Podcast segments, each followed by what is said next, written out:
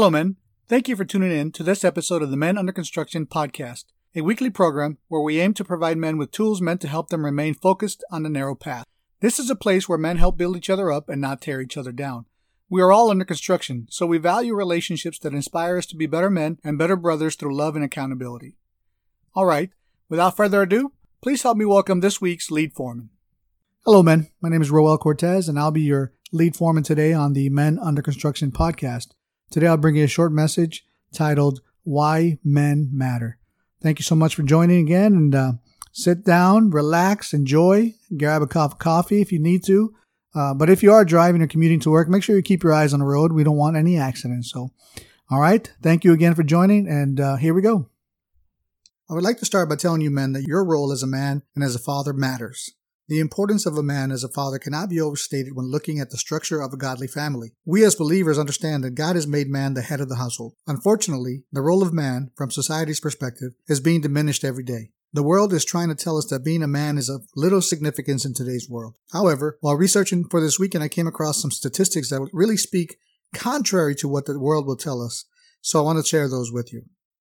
First one is 63% of all the youth that commit suicide in America come from fatherless homes.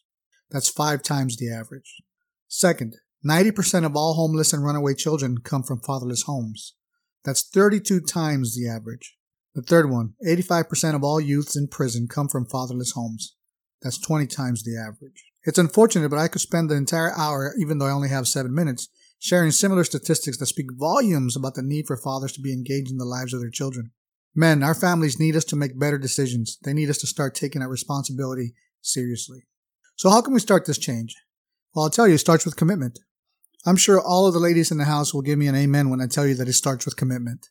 However, I want to focus on your commitment to God. I'm talking about making the decision that God is the most important part of your life in every aspect of your life, including that of being a father. Colossians 3:23 says this: "Work willingly at whatever you do, as though you were working for the Lord rather than for people." Most of us men take this to heart when it comes to being the provider for our families, but this also includes being a husband and a father. We need to remember who we are and who we represent. I know that I am far from perfect, but I also know that I am far closer to being perfect when I'm serving God and doing His will and not my own. I am better when I focus on being a man after God's own heart than by simply being a man left to my own vices and my own choices. Legacy.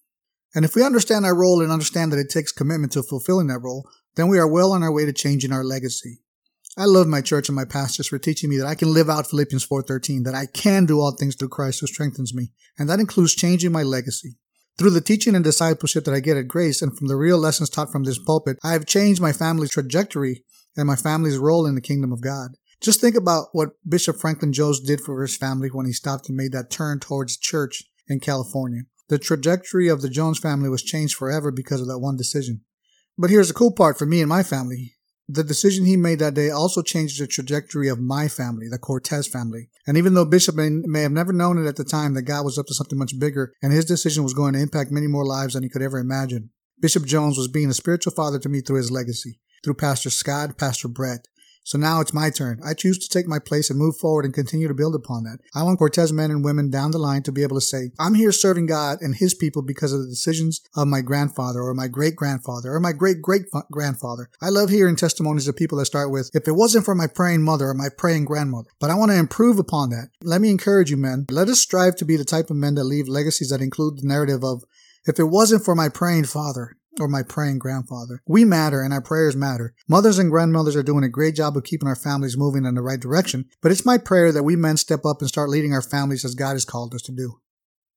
Brotherhood and accountability. I'm always amazed at how natural it is for women to fellowship with each other, to minister to each other, to provide a safe place for each other in order to connect and do life together. Men, well, not so much, right? It definitely does not come natural to us to do the same, but I'm here to testify to you that we need it. We need each other to make it through some things in this life.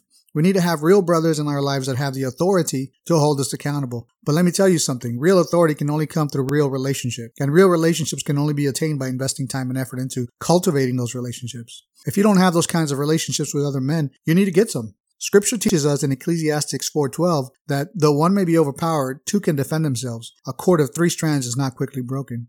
I can tell you that one way that I've been able to build these kinds of relationships with the men here at Grace is through Camp Andrizo. We currently have well over 100 men that have gone through this camp, and I'm positive that each one of us can testify to the fact that doing life with brothers that love you and are there for you without judgment or condemnation is much better than trying to do life alone. I can also tell you with certainty that their wives and their children, that their family has been blessed because of it as well. I've seen marriages restored and relationships strengthened after men having invested time and effort at camp by getting closer to God and stepping up to be the man God called them to be. Finally, I want to talk about my favorite biblical example of being a true father.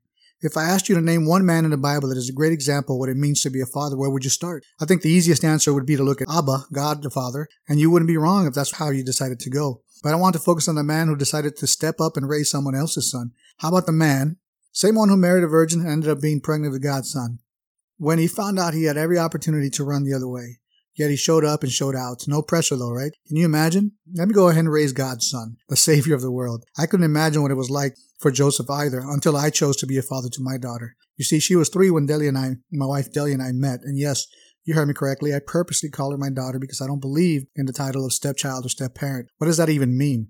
You see, I choose not to inject any pre-existing conditions into my relationships with my daughter. I am fully committed to being her dad. But it doesn't end there. You see, God also entrusted and blessed us with two of his sons. You see, we can all be like Joseph. We can choose to be fathers to God's children. And remember that even if you're still waiting for the blessing of becoming a father to your own biological children, you still have the opportunity to be a spiritual father or mother to someone. There are many children out there that can use the love you have within you, the guidance, the knowledge. Sometimes what we want and how God provides it to us don't exactly match, but his ways are always better. In closing, I want to go back to the beginning of my message. I want to leave you with one more statistic that really hit home with me, one that showed me how important I truly am to my family. If a child is the first person in the household to become a Christian, there is a 3.5% probability that everyone else in the family will follow. If the mother is the first person to become a Christian, then there is a 17% probability that everyone else in the family will follow. However, when the father comes to Christ, there is a 93% probability that everyone else in the family will follow. So please hear me, men. You matter, and your significance to the kingdom of God matters. Thank you, and have a blessed day.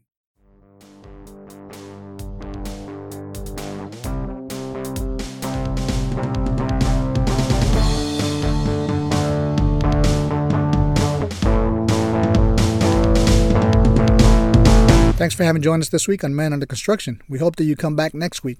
Hit that subscribe button, join us, get some more tools for your toolbox. Have a blessed week.